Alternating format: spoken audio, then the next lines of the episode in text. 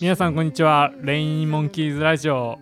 えー、尺八巡師班の倉上慶太と頭痛トライしてたらジンマシンが出た野見山洋平ですはい始まりましたえっと頭痛じゃない あずあの頭痛じゃなくてとあの次その頭痛トライしてた日帰って寝てたらジンマシンが出ま したもう痒くて起きましたびっくりしてもうやばこれやばいなって思ったぐらいです そんな感じですまあジンマシンといえばね自分も L キャップ登りながらもうあけ出ましたよもうすぐケイトさんのこと思い浮か んだんでもうああこれだと思ってもう疲れみたいです大丈夫っす草野さん登ってるんでまあ、頭痛らしいからね頭痛持ちで頭痛持ちではいはい まあなんかパッとしない まあ工場なんです けどえーっと今回はですね、はいえーまあ次の次回ゲスト告知はいと、えーあとですねあのーまあ草野さんの、えーはい回から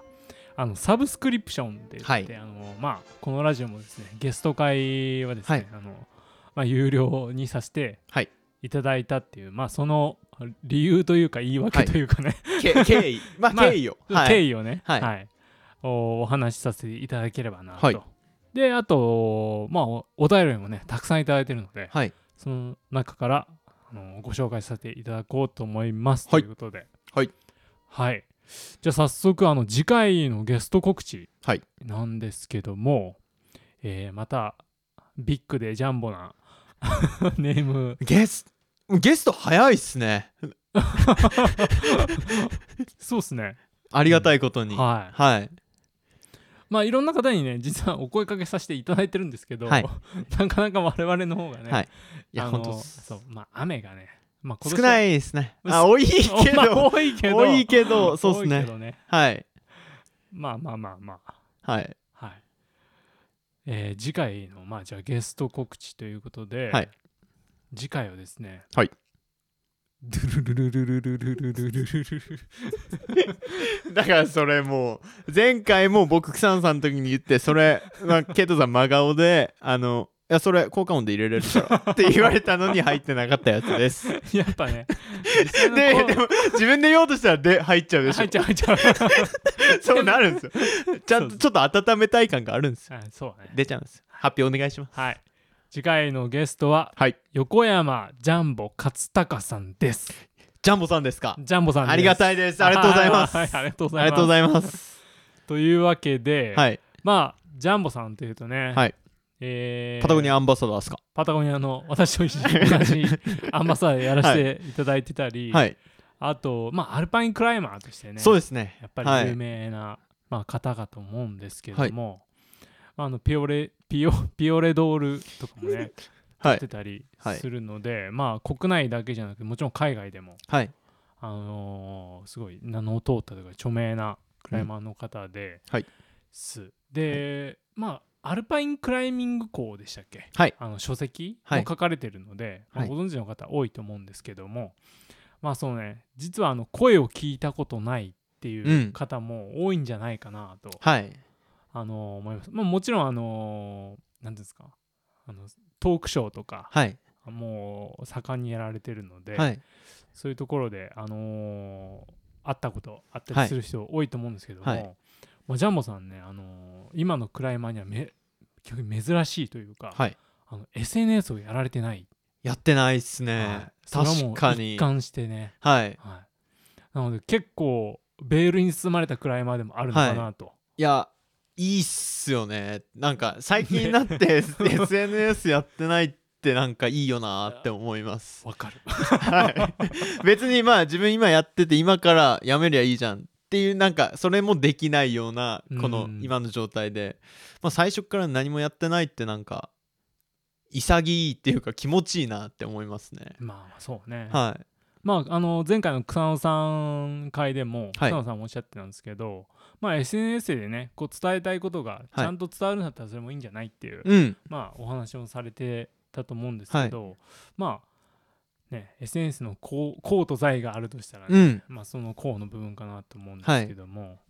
で、まあ、まあちょっと話飛んじゃうんですけども、はいまあ、このサブスクにした理由っていうんですかあーはいはい、はいもうですね、まあ、実はそういうところも実はあって、はいまあ、あのサブスクって言っても、まあ、有料って言っても実はあの月額300円っていうね、はいままあこれを人によってお高いか安いかはまあ難しいですけど、はいジュースまあ2本って考えたら、そうっすね、はいまあスライドショーをこう例えば聞きに行くときにああまあそうですねはいはそう電車賃よりも多分安くつくってい、いうはいそう考えると全然はい考えていただければなってはい感じで、そうそうでまあ我々としてもね長く、あの末は永いく続けていきたいのそうで、っそうそう そうそそれがでかいっそすれでかいですよねはいはい、というわけで申し訳ないですがご協力というかはいはいお願いしまごす理 ご理解くださいということで、はいまあもちろんねそのサブスクにしたことでもうもっとその聞ける人の範囲が狭まってしまったんじゃないかっていうお便りも実際いただいたりしてるんですけども、まあねそれであのなんつうか投げ銭っていうんですか、はい、はい最初まあ取ろうとしてたのは、まあ、チップっていう形ではいもらおうかっていう、まあ、話をしてたんですよね。はいまあでもねこう継続性を考えた時に、はいまあ皆さんでねこうつく作っていければねそうですねいいはいなっていう感じなので、はい逆にこのパーソナリティやってみたいなっていう 人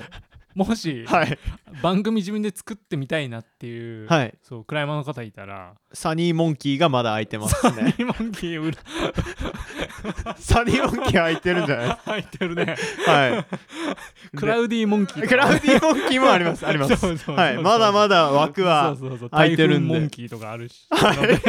空いてますね全然やらなくていいからですね台風モンキーの人は そうそう全然やらなくていいですよむしろねなんかこうみんなこう音声メディアね、はいラジオ始めてくれたら、はいこれまた面白いんじゃないかなと思ってて、そうそうまあ思います我々もねあの東京粉末さんのあの、はい粉末ラジオっていうのはあの、はクライミングラジオでいうと先駆けになるのかなと思うんですけどそもうです、ねはい、そこも結構その影響を受けてるとこはろいもあもちるろのんでで、すはいまあ、みんな始めてくれたらねこれクライミング界、なんか面白くなるんじゃないかなっていううん期待もあって、はいまあ、こういう形でやってるんですけども、はいはいもし ら番組やってみたいなって方 いらっしゃいましたらいろいろ相談乗りますので、はいはいはいって僕は何も ただ喋ってるだけなんではいはいご連絡くださいでもただ喋ればいいんですよねみんななんかそうそうそう思ってることがあればそうそうそうはいむしろ出てみたいなって人いたあらあはご連絡ください、いはいぜひそうですね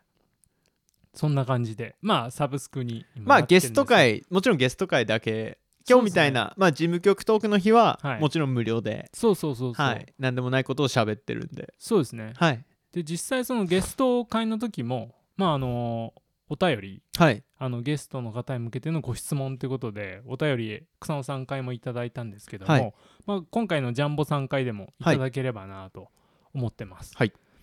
でまあそのゲスト会のお便りっていうのは、まあ、サブスクにはなってないので、うんまあ、誰でも聞けますんで、はい誰でもあのどしどしはいご質問お寄せください。はい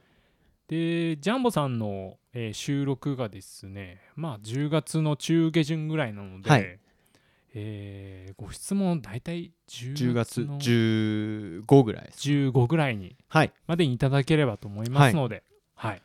ジャンそうですねアルパインクライミング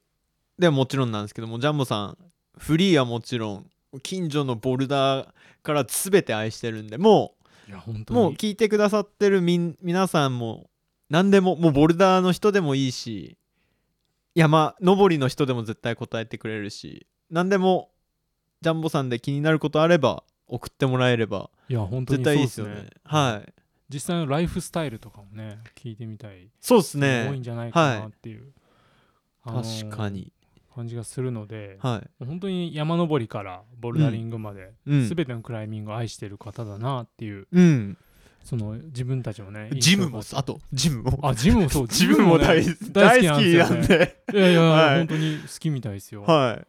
ジャンボさん全てにおいてそうそうそうそうはいで結構意外だったのがはいコンペはいの配信とかあるじゃないですかはいあれ結構見てます見てまるんですよね 見てます本当にその分け隔てなくクライミングが好きなはいそう方あもうまた脱線しますけどジャンボさんの話え僕もジャンボさん結構お世話になってるんであのまた脱線してジャンボさん好き話になるんですけど あのその近ジャンボさん家近所のボルダーっていうのを一緒に掃除してた頃あってすもう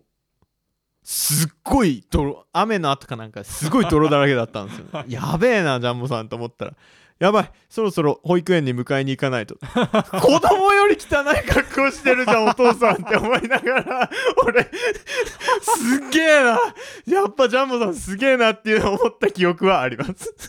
そんな方 なんでなるほどねはいこれ子供より迎えに行ってお父さん子供より汚えんじゃねえかっていう格好で迎えに行ったパパ俺初めて見るなって思いながら一人で帰った後最高だねいやもう最高っすよジャンボさん最高っすマジで そんなね、あの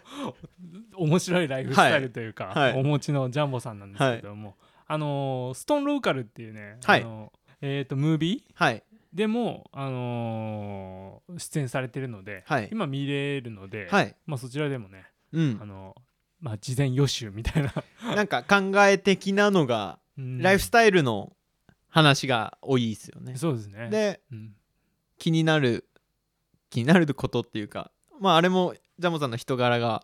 分かったりするんでそこから紐付けて質問いただいてもはいいいで、すね。そうですねはい、はい、というわけで10月の15日までに、はいはい、いただければと思います。はい、ぜひはい、よろしくお願いしよろましす。くお願いしします。はい、はい、っていうわけで、はいえー今日はですね、はいそのゲゲスト告知とあはといサブスクの話と、あともう一個あのお便りをですね、この期間結構いただいてまして事務局員の方に。はい事務局のはい方にもう いただいてます。ありがたいことに。はい。たくさんいただいてるので、はいえー何通か紹介させていただきます。はいえーっとそう紹介させていただくその最初の、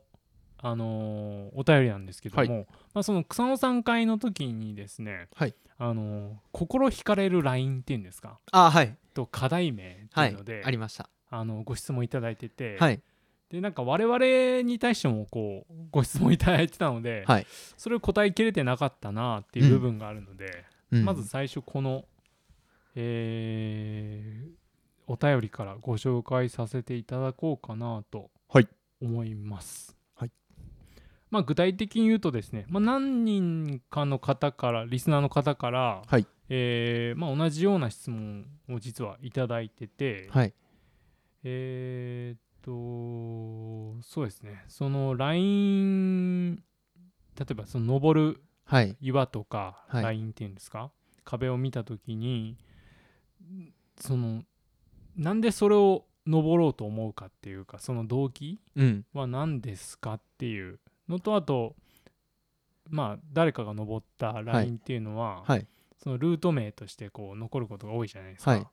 でそれについて、まあ、感じることとか思ってることって何でしょうかっていううん。はい、いうご質問なんですけども、 はいじゃあつい最近ちょっと僕ニューリリースした新曲があって 新曲あるあ新曲発表ということではいはいはい。あの水垣はいはでい一本、あの登らせてもらったんですけどその課題名あえっとキューピーママの願望かなうーんあの駐車場から見えてるんですけうんど、うんそこすにごい名前だね。そうなんですよそうなんですよでもともとえっと LINE が2本かな帝王切開っていうのと生まれる気分っていう5.8ぐらいのしかなくて多分難しい難しいのっていうかあの難しいのやりに行く人はないなんかあんま行かないようなエリアなんですけどうん実はそこに去年その高山さんが初頭したはいはい。あの 12CR かなのあ R ラインが去年はいトラットではいはいできててその ラインのプロジェクトの時にあの付き合ってた時に左の横隔登れそうだなっていうので僕登れあの今回初頭っていうか登ったんですけどその名前ネクターなんですすいませんこれはめっちゃ個人的名前の付け方あすぎ自分てが初頭したあ、ラインはですよいね今回初頭してちょっとネクターっていう名前つけたんですけどまあ単純に夏あのピーチネクターっていうのに出会ってちょそれまで飲んだことなかったんですけど ちょっとピーチネクターをあのお世話になってる知り合いからあの紹介いただき飲ませていただき なんすかこの飲み物っていうのであのピーチネクターにちょっと夏ハマってたのがあって ちょ夏の終わりだったんでちょっときわそのパターンで言うと極めて個人的な体験ってことですよね。こそううルそーうト課名に題したとの付け方っていうのをまあそれも心惹かれるラインっていうわけではなくまあまあ心惹かれたっていうのはあるんですけど登れそうだなっていうので登ってみるっていうのも結構開拓であるのかなってああそうですよね。思います、うんまあそれが難しい簡単に関係なくああ登れそうで登ってみるっていうのはまあ僕そんなに開拓とかしたことないですけどはよくあるシーンだなっていうのは思いますうーね、ん、はいそうですねそのさっき言ったそのネクターのはいその話もそうだと思うんですけど、はい多分課題名ってこうついてるものはいはその個人的初初等者のはいはい個人的な体験はい由来の課題名と、はいその岩の例えば形状だとか、はい要は主観的か客観的かっていうはいはいのかなそうですだから両方準備してはいました 準備してない はい、だだからそれこそ草野さんの聞いた後だったんでまあ一応準備はしてたんですけうーどんまあ登った後に最初に思ったのがネクターだったんでうーんまあその岩もともとまあ登られてるエリアとかで例えばキューピーママってもうついてるんでその小山さんが登られたラインとかは魅惑のキューピーっていうやっぱキューピー由来でつけてるんうで、ーんはい僕もベビーフェイスっていうのはちょっと思い浮かんでたんですけど ちょっと個人的欲求が あったせいでちょっとネクターになっちゃったんですけどそれのキューピーママっていうのはなんか由来があるんですか多分よ顔その眼泡がすごいこけしっていうかあーえっと眼泡があって上にもう一つだるまじゃないですけどこけしが乗ってるような形になってて横顔に多分見えるんですよねそのうーんキューピーちょっと中尾さんに聞いたわけではないですけど、うんうんうんうんから来てるのかなってまあそそれも想像させるような感じなんですけどうんまあ離れてその眼泡を見てあ確かにひ人っていうかうんうんキューピーに見えるみたいな感じなのはあるんでうんうんうんそれ由来でついてるのかなとは思いますうんうんうんはういんうんうんそうっすね確かにその岩の形になぞらえては名い前がついてるってことですよね、はいまあ実際あの三峰のボルダーでいうと紐とかね、はいあれとかうんうんそうなのかなってそうはれ連想させる課題ですよね連想はするういん確かに課題名に関ケイタさんとかもう課題名もう哲学分野なんじゃないですか 哲学ってことじゃないけど何があるかな すごい考えてるのかな勝手に思っ安易にははつけてないなっていうようななん か感じはしますねはいそうっすね、はいつけるかつけないかつけない岩もありますよラインもああ、うんそうなんですねそうそうそうそうで全部に結構自分はムーブが、はいえーそれっぽいなんか例えば虫の形みたいなはいはいとかなんかこう特徴的だとはいそれになぞらえてつけたり、はいあとうーん個人的な体験っていうかそこに初頭に至るまでのストーリーみたいなのを、はい一言で表すはい課題名とかにはうあーんするんですけど、はいでもね最近やっぱね思うのはねまあ課題名はできればつけたくないなっうーんていはうい方向に寄ってて、はいでそれなんでかっていうと、はい一番自分自分のねはい主観主観的に言うと、はい一番そのいいラインっていうかいいルートっていうのは、はい自然のありのままの姿のはい、が本当にいいなって思ってて、うんで自分はまあ前からそのクライミングには冒険性とゲーム性と芸術性っていうのがあるって言ってるんですけど、その芸術性の部分でうんそのクライミングってすごく特殊だなって思うんですよ。うんうん芸術って例えばまあ音楽にしろ絵を描くにしろ彫刻にせよ何でもいいんですけど何か物の形をそこに、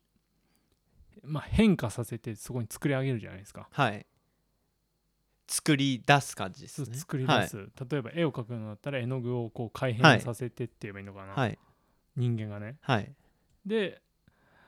まあその作品としてはい生まれるとはいだけどクライミングの場合って自然を相手にして、そこにもう物体があるわけじゃないですかはい自然っていう、はいまあ、岩っていうはいでそれを改変させない方がはい芸術性は高いなって思うんですよ、もちろんはいはい、そうはいなんかそこにこう綺麗にボルトを打ったとか、うん綺麗にこう岩を削って、はいそのラインを作ったっていうのはそのクライミングのそのなんていうんですかねラインとしてはなんかこうお粗末な感じがちょっとするじゃないですかはいはいなんかすごくその特殊な芸術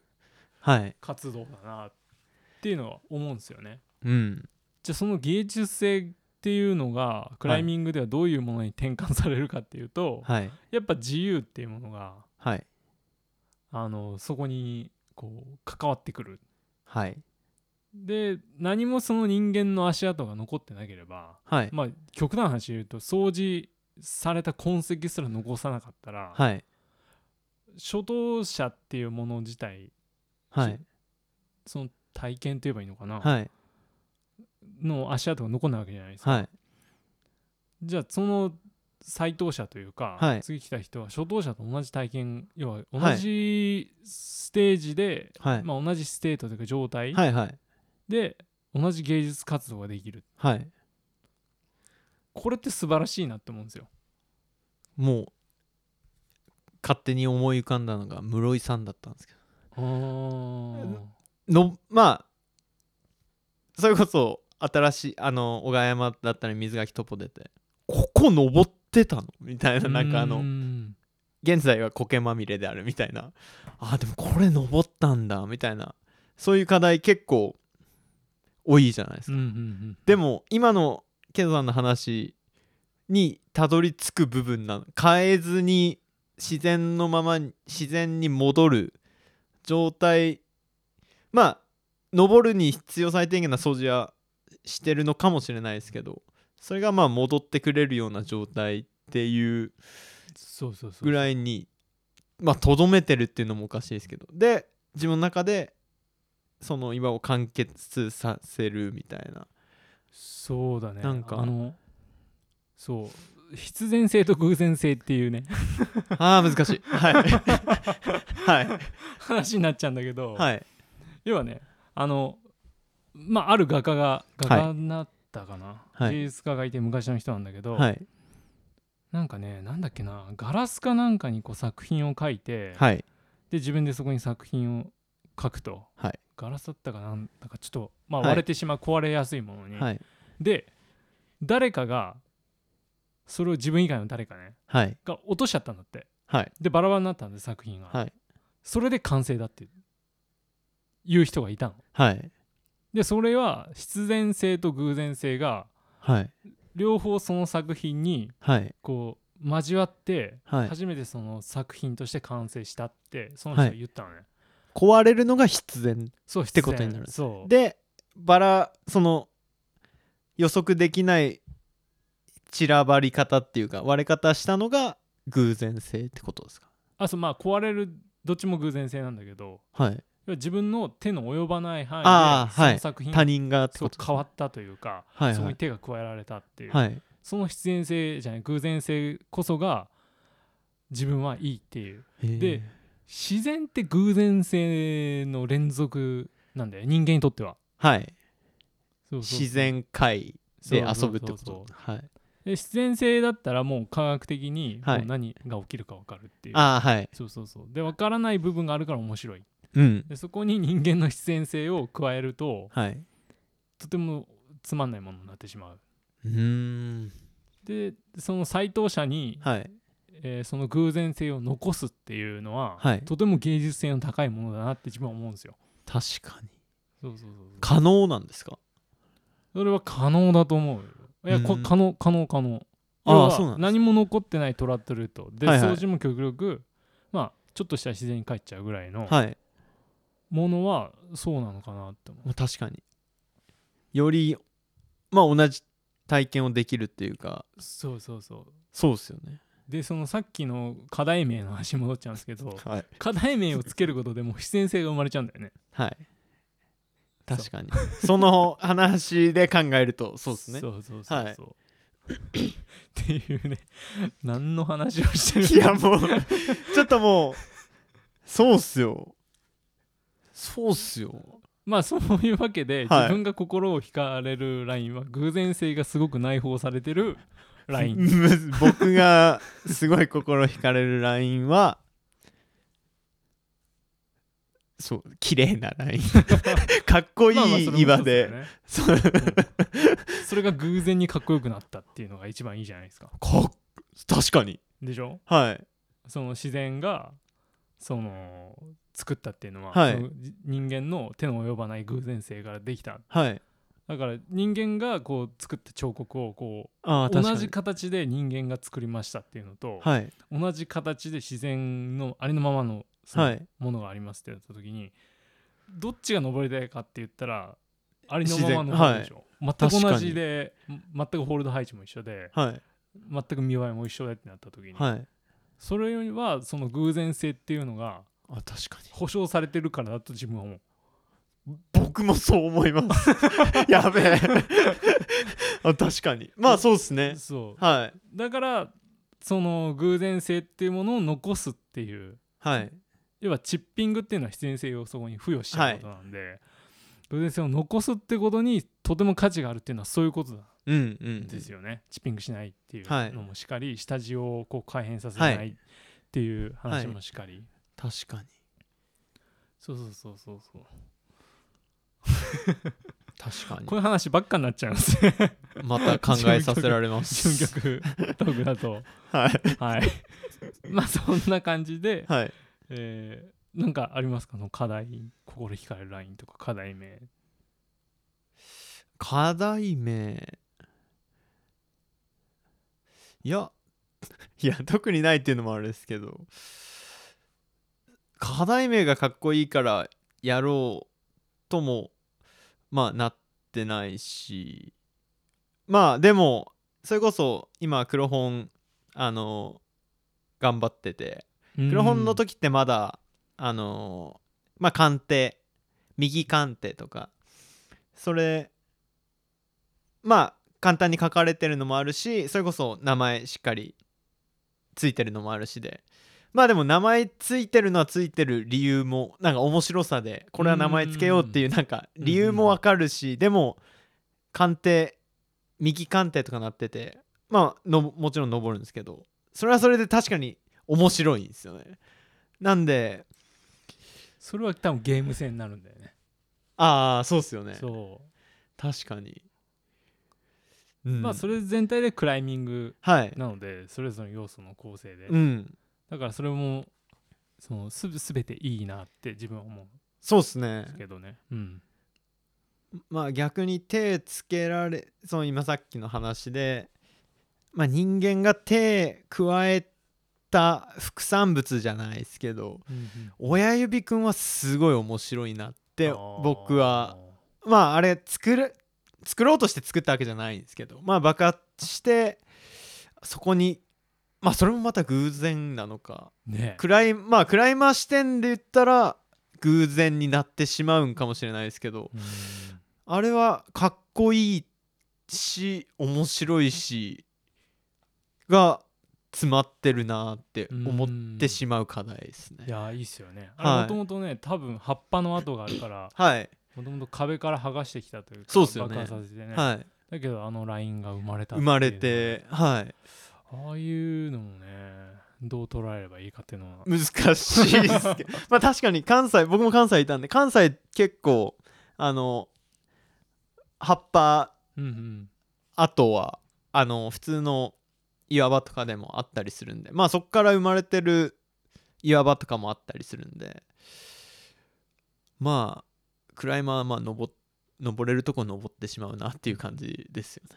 まあその行動も人間らしらしいっていうかそうだねはい人間が自然の一部みたいな考えには行きい着くのかもしれないけ どね、まあそうですね、はいって感じっす、はいいはいじゃあ次のお便り行きましょうかはいえー、次がですねこれまたちょっと難しい話というかお便りいただきまして、ありがたいっすえー、桑原炎上さんはいからいただきました、はいえー題名がでタイトルがですね「フローまたはゾーンについて」はいはいえーメッセージ読みますはい、はいえー倉上さんのみさんこんにちはこんにいちつはもラジオたのあこんにちはいつもラジオ楽しみに聞いていますありがとうございますありがとうございます。えー今回お二人にお聞きしたいのがフローまたはゾーンと呼ばれる状態についてですうん。クライミングを含む運動系のみならず全ての分野において現れるかっこ入っていくかっこ閉じこの状態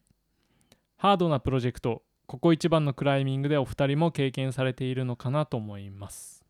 はいえーちなみに私は中学校の時の体育の授業でえーバスケットボールの試合中に初めて体験しましたと、えー面白いくらいシュートが決まりみんなが唖然としていましたくたくたになったけど楽しかったのを覚えています、えーちなみに私はバスケ部ではなく野球部でしたかっこ笑い、 えー運動系のフローまたはゾーンにおいては個人差あれど程よい疲れと集中力が鍵なのかなと思っております、まあ、この人の体験談としてですね、えークライミングを始めてからフローまたはゾーンを意識していなかったのですがヘイザル・フィンドレイの記事あのーこれちょっと補足入れさせていただくと、えーロスタローの、えークライミングギアの輸入代理店ですねロスタローのホームページのブラックダイヤモンドの、えー部分にあるのコラムですねそこであのヘイザル・フィンドレイイギリス人のクライマーがあクライマーのそのコラムが載ってますまあそのことですねまあ、その記事を読んだこともあり気になって、えーましたと、えーぜひお二人のフローまたはゾーンについての、えー意見クライミングにおけるその状態についてお聞かせくださいということではいえーフローいやゾーンはいってまあ何かってまずご説あは明させていただおくと願いしますまあ、このヘーゼル・フィンドレーのその記事、はいまあ、そのままになってし、えーそこから引用させていただくと、はいいまあ、いろんな定義があるらしいので、はい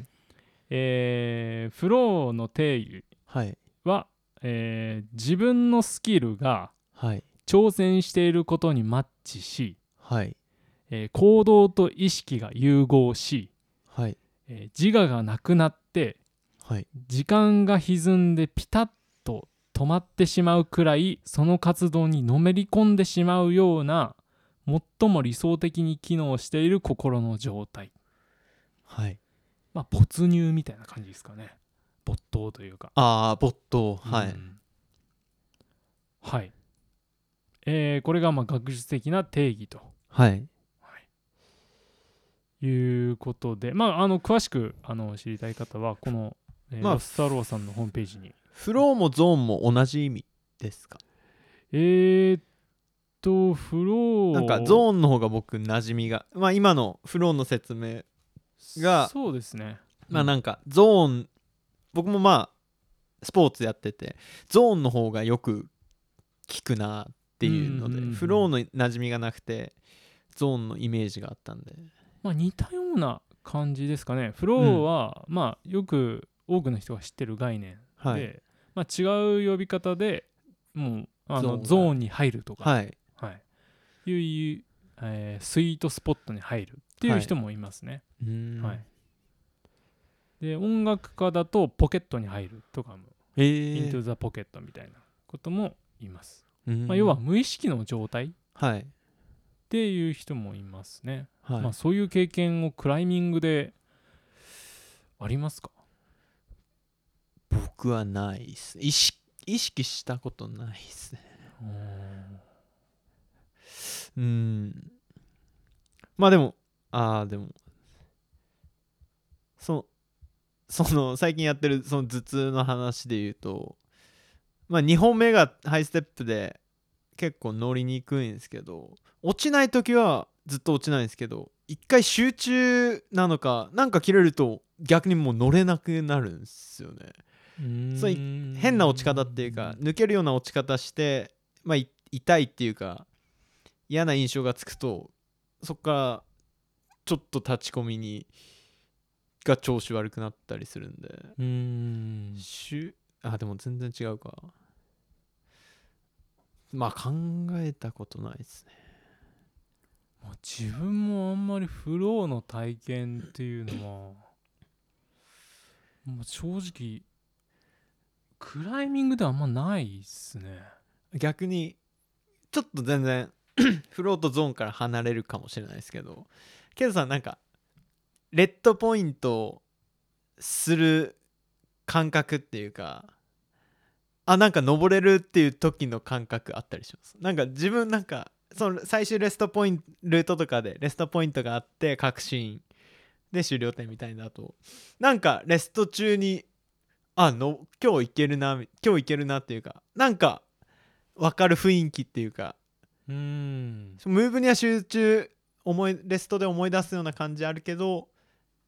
例えば川の音が聞こえるとかなんか自分し周りの自然の音が聞こえると逆に集中するっていうか入ってくるイメージなんですよねなんかけどさんあったあったりします、まあ、確かにそのなんだろう一回本気でこれもう最後のトライだみたいな感じでトライして、で落ちちゃってはい途中でねはいであーいやもう一回だけっはいてしかもちゃんとレストもせずにはいそんなにせずにでなんか登れちゃったっていう経験はありますあーなんか分かる気がするなんかこの方に言ってる程よい疲れと、はいまあ、集中力が鍵なのかなっていうのはあの鍵なのかなって言ってるこの体験にに類似はいに似たような確かに体験は実際あるけど、まあ、これそれがフローですとは自分あはあんま思えな思うくてなんか思う分からないっすよね、うんそれがフローだったのかっていうのをまあ、音楽の方がそのフロー体験みたいなのはあるかもしれないです。っええていうのがあのセッション、まあ、自分は大学の時軽音楽部だったんで,、でセッションっていうのをやるんですね。はい要はある程度の、えーコード進行とか決めて、はいで適当にやると。はいでね一体感みたいなのが生まれるんへでえすよ。その、はい夜中の2時とか3時ぐらいはいにやってると、はいでその時でも結構疲れて、はい来てる時になんかこうなんだろうバンド演奏でね、はいなんかあ今の何だったんだろうねみたいな勝手に指が動いてるみたいな感じなんですか勝手に指が動いてるっていうより勝手に音が連想できるっていうああ周りとそ一体になっうあてる次この音出せば次っていうのがはい理屈以上になんかこう感覚的にええわかるでなんかバンドのみんなとこう、はい一体になってる感じがあるんですそね、の瞬間もうなってるんですねそうそうそうそうあの時は分かったよねみたいな感じですかそうみんなそうそうええそれがまあフローとかゾーンに近いのかなと思うんですけどまあこの話難しいっすよねフローゾーンっていろんむずいなっす説が言われててちょっとまた脱線するけどあのさっきのケイタさんの話にそのえーっと本気トライしてその次登れたっていう後のトライの話ちょっと脱全然脱線なんですけどそうケイタさんなんか僕も時々やるんですけど「よっしゃ登るぞ!」ってやった方が登れるのか「よっしゃ気楽に行こう」ってやった方が登れるのかどんな感じですかいやなんか 自分結構よっしゃうんマジ次で登ろう登りますみたいな時まあぶっちゃけ絶対登れないですよね絶対かわからないですけど登れなくてなんか何気なしによしあそこちょっとやり行こうみまあボルダーだとあの部分練習すっかみたいな「うんいけたちょ終わらせよう」 みたいななんかうん予期せぬっていうか自分が準備してない時に意外にいけたりその気持ち準備してないのにうんおここあるある行けちゃったみたいなあるある瞬間の方が多い気がして気合い入れるとダメなんですかねダメっていうか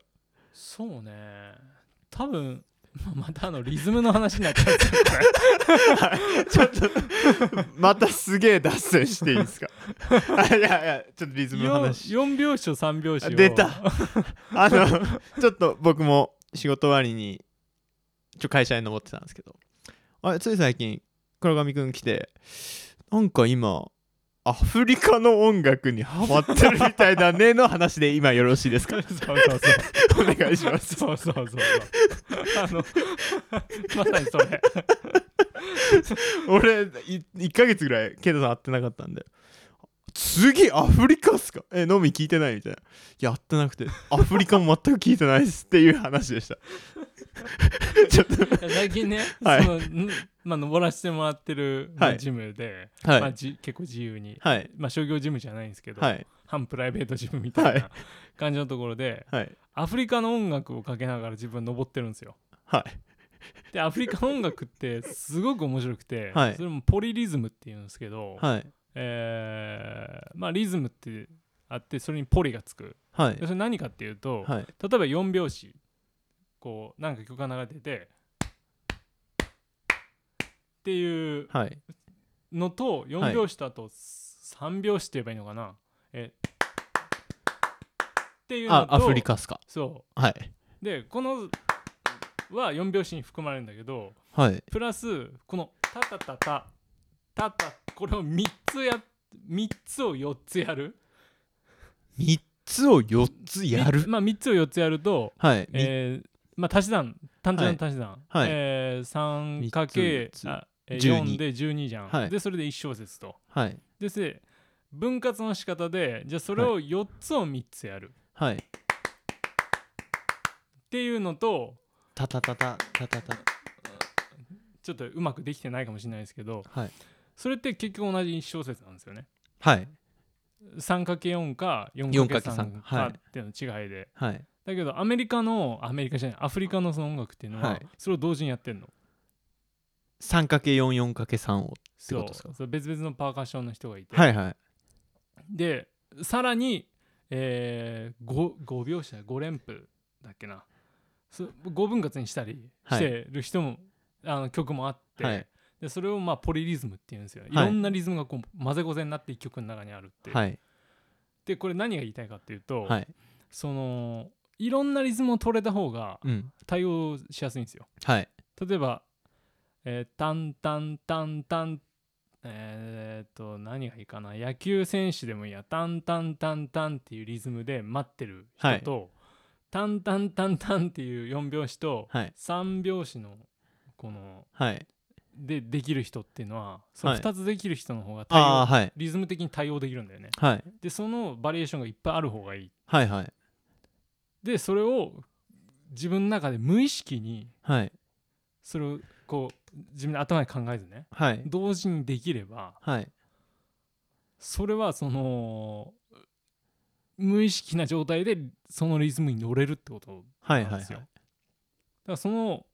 練習をしながらクライミングするとこれどうなるのかなっていう人体実験中のを最近は研究対象にはしています。も うもうでもああのそのそれを聞いたえっとその一緒に登ってた人はそのケイタさんが言ったって言ってましたけどそのテニスの例え僕も分かりやすかったですけど ああそうそうそうそうそだからえ上半身と下半身が違うリズムってなんか僕理解しちゃったんですけうどそう実際そうであそうなんですねそうあのーまあこれは諸説あるんですけど、はい下半身って足2本じゃないですか、はいだから偶数なんですよはいで上半身ってまあテニスでこうラケット持ってるのは別だけど、体一つなんですよねど上半身はいのはい一つ、だから偶数と奇数がこう人間の中ではい上下でバラバラになってるとはいでその下半身は偶数的に動いて上半身は奇数的に動くとはいで全ての数字っていうのは奇数と偶数で、まあはい素数って言えばいいのかな、えー構成はい表現できるじゃないですか、はいでそれがどっちもできて偶数だけよりもはい奇数だけよりもどっちもできればいいよねっていう全身でってこと、あそうなんですねそうそうそうそうなんですね何の話ですか 俺テニスじゃんそしたらテニスに役立つってなんか今思いながらテニスしないしそれでクライミングにどう生きてくるんですかいやそれ実験中であ 生きてくると思うんだよね結局人は間ってはい心臓の状態はいってさ、心臓って実は3拍子なのああるんですねそんなそうタッ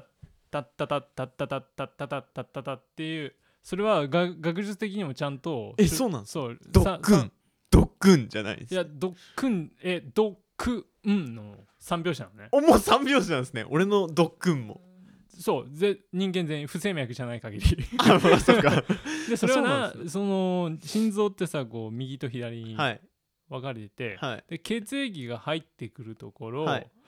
ちちゃんとした図解まあインターネットで調べて出てきます、その心臓の関係心臓とリズムの関係右を往左往みたいな感じですそう考えてる人も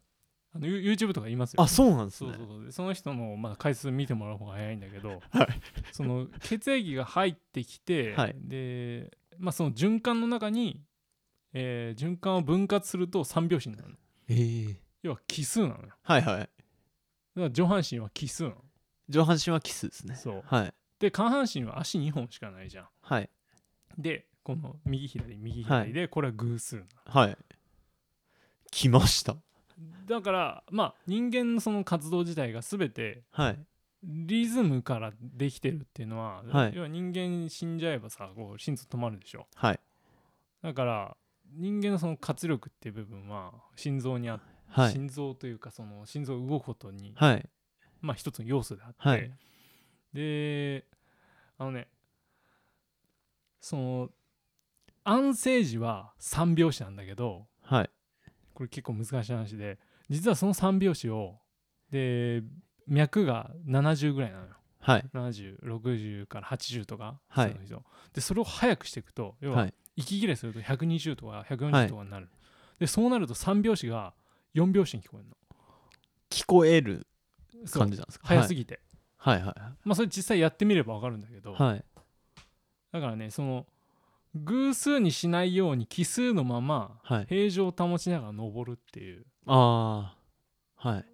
のがそのさ初回の方で言ってたリズムっていう話にはい自分の中ではつながっててはい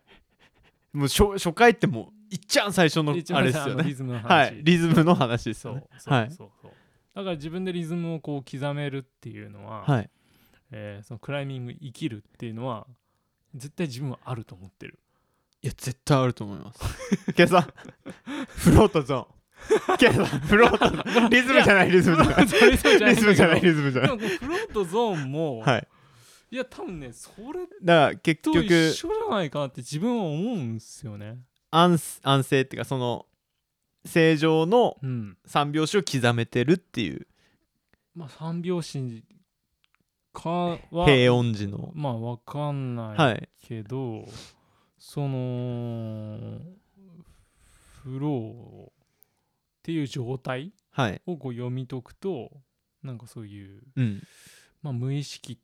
心臓って自分ではい心臓を動かそうと思ってやってないじゃん、はいそのリズムと同じように振る舞うっていうのは結構無意識化の行動なのかなってうーん思うんですよね。まあ、このヘゼルのこの記事だとそのフローを、えー得ていいパフォーマンスを得たいとかうんそういうことをよりもその結果よりもそのフローを追い求めるっていううんフロー体験を追い求めることがこと自体が豊かなんだっうてんいう結論にまあ至ってうるんんですけど、まあでもねフローをねもう操れちゃったら多分ねつまんないと思う面白くないです面白くない です、ねはい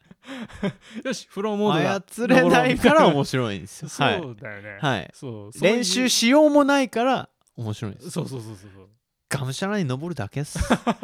結果ねもう登る登って登って登るだけっすそうそうそう、はいなのでねまあそのフローゾーンっていうのをねはい追い求める体験はすごく豊かだなと思うんですけど、はいそれを体得したいとは全く思わないっていう はい我々のはいこれ答えになってん のかなまあフローそこには一致したんではいそうだね意見っていうのはそういうところですねはい確かにはい、そんな感じで えーっと2個目の、えーおお便りなんですけどもはいはい、えーじゃあもう一通読ませていただきましょうかはい、えーもう一つはミオテボルダーですか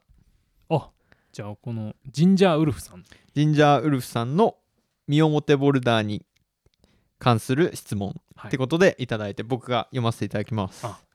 えーちょっと補足いいですかはいこの「三表ボルダー」って三面って書くんですけど、はいこれは新潟県の、はいえーローカルボルダーのはいことです。はい、私は新潟住んでたことあったので、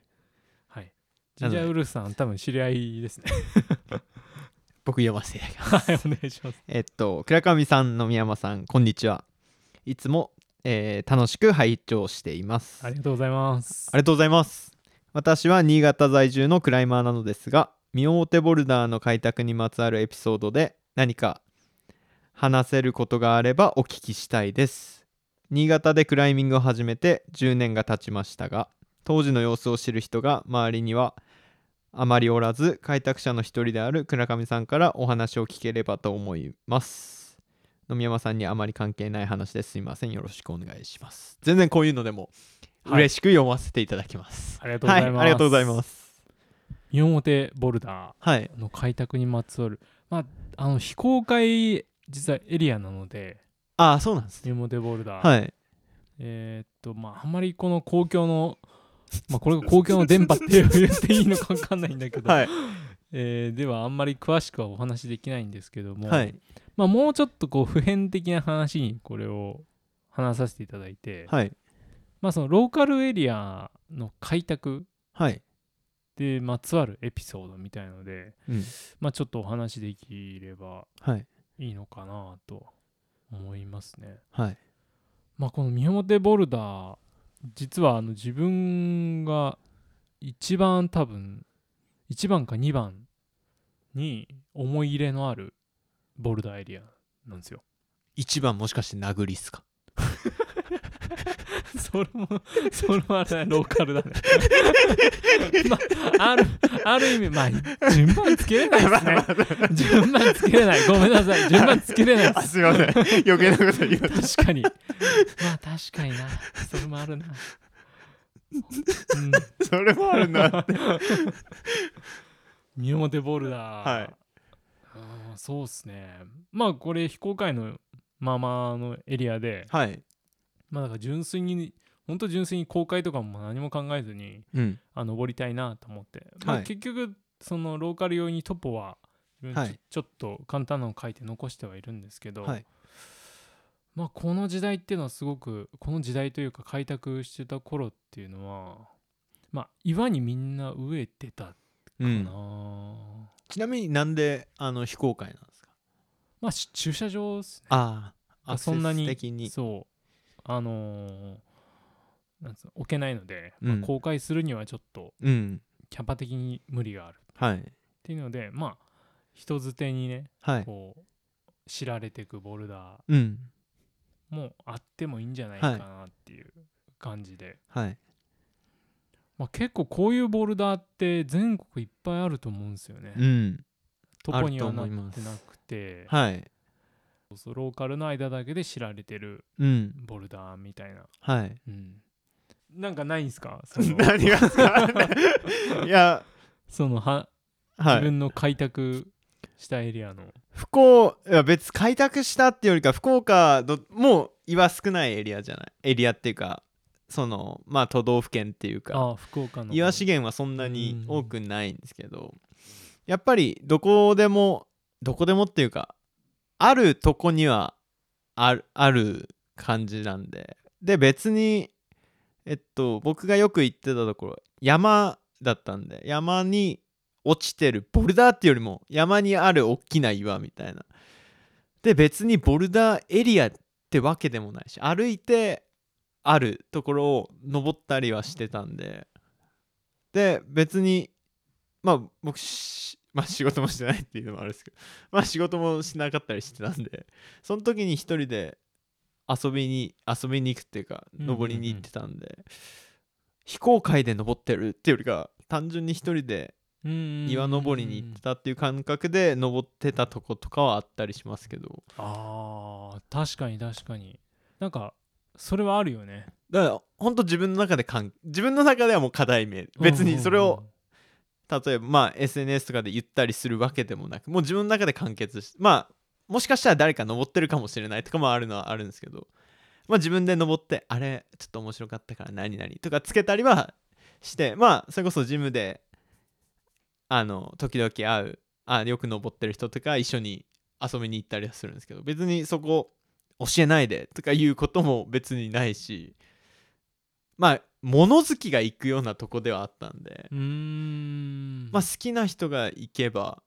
好きなんじゃないだから連れて行く時もこの人好きだろうなみたいな人をうんうんうん誘ったりっていうのはありますよね。あミオモテボルダーでもそれはあったかもしんないねうんうん今まあ思うのは、まあ、当時は結構自分は詳細に LINE をこう、は書いてトップ上に残したんですよ、はいはい派生 LINE とかもはい作ってはいでもまあ今思うと主要なまあここは登ってるでしょって LINE だけはいこう残して、はいでそれでなんかこうトポっていう形にするのも良かったのかもなっていうのはなんとなく実は思ってますまあ自然に帰りやあーすはいいエリアなんですよ、はい山の奥深くではいで何ていうんですかねもうさっきの偶然と必然じゃなの話じゃないですけど、ある程度のその偶然性というかはいうんが残ってたらなんかまた面白いエリアにさらうんになって、まあ、成長していくというか、はいまあ、結局生き物みたいな感じですよね、はになっていくのかなっていうのでこういうローカルエリアっていうのはそういうなんていうんですかねベールに包まれてる感っていうのはいも残っててもそれがまた魅力かなってはいなんか思いますよね。いやなんか思います。殴りとかなんか僕すごい好きなんで すけどあのまあこれもなんか課題名にあの自粛い自分たちの中で自粛岩って呼んでる岩あるじゃないですああ自粛ははい。か。はい、であれとか無数に LINE 取れるじゃないですうか。ーんでそれこそあの友達っていうか先輩とか行ったりしてあそこ悪かったっすよねあそこでなんか分かるそのどどれそれこそ課題名とかそんなにないんでどこどこ登った真ん中の方のあれスタートでああ分かりますみたいなうんうんうんそれだけでその岩の面白みっていうか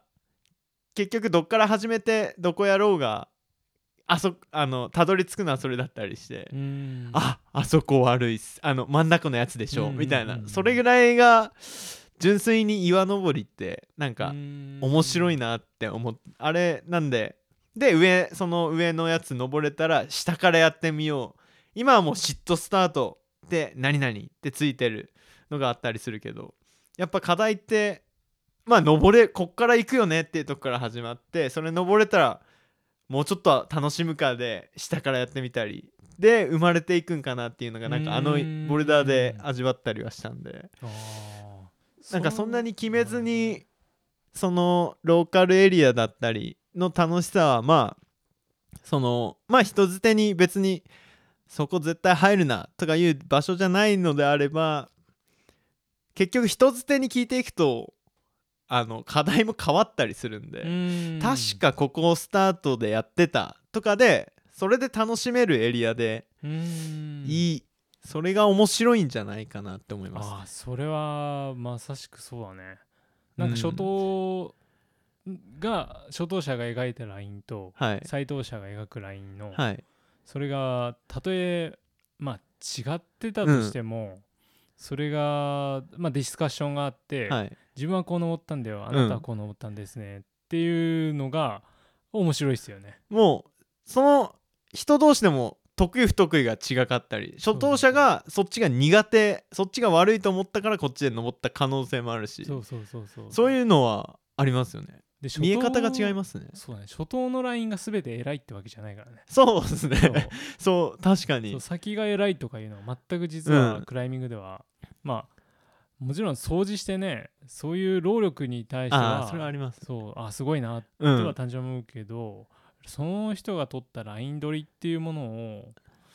なんかねその尊重とかはいいうのは自分はちょっと違うなっ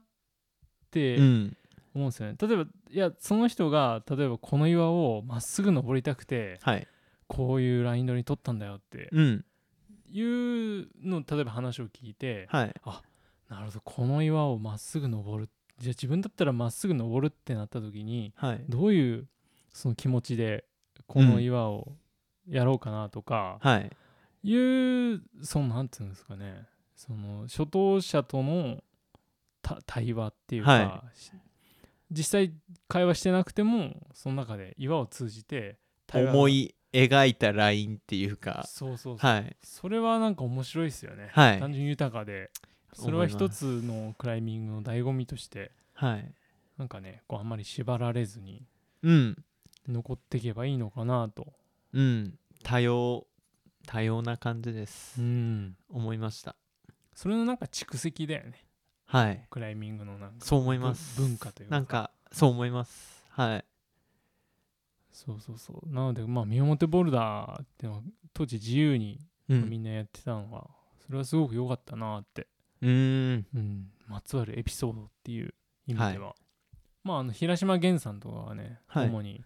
その難しい課題をはい通して残してくれたっていうのも、うんまあメジャーエリアでもはい心に残るエリアってあると思うんですよね。うんまあ、その中で身表ボルダーはそういう人中の自分の中の一つっていう、かなり個人的な あれになっちゃったんですけど、うんはいこんな感じですね。いや全然いい話でしたえー、っとどうも、えーお便り皆さんありがとうございました。はいまあ、引き続きね、はいあのーえーお便りはい募集しておりますので、はい本当に簡単なものからはい深いもまのだまでという変か、わってますよね はいいつでもあのまだ倉上さんの座右の銘は何ですかとか来てないですもんね そうですねまだ来てないんで そういうの もはい、お待ちしてますんではい、はいまあ次回はあの、ゲスト会ということで、はいあのーゲスト会多分長くなるので、はいその収録自体が、はいあの第1回目だけ無料というか皆さんに聞けるようにはいあのするように今度からしますまあなってます草野さんの回もはいでまあ2回目3回目というか、まあはいよ4回分あったら4分の14分の2みたいなはい1回目は聞けるのであのサブスク登録してない方もぜひ聞いてみてくださいはいはいというわけで、 はい今回も、えー今日は台風の日だったんですけどもはい今日何してたんですかあ今日はえっと普通に仕事をし 仕事です ねはい、そうですね僕さいそのあのえっとし修理の方で働いててはいはい結構ゾーンに入って たんでもう時間も忘れてゾゾーン体験はそこでしたかもしれないめっちゃ集中してなるほどなるほどもうバンバンやって確かに今日は僕もねあの雨だったのでたはい尺八でゾーン体験をして その後そのそのメンタリティのままジムに行ってトレーニングするっていうサイクルでしたはい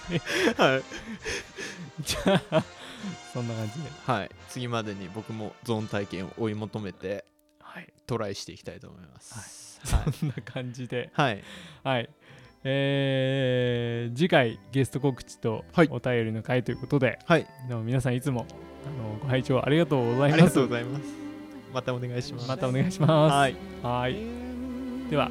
良いクライミングをあ、それキャキ さんさんのやつ使ってるじゃないですか。良いクライミングを。良いクライミングを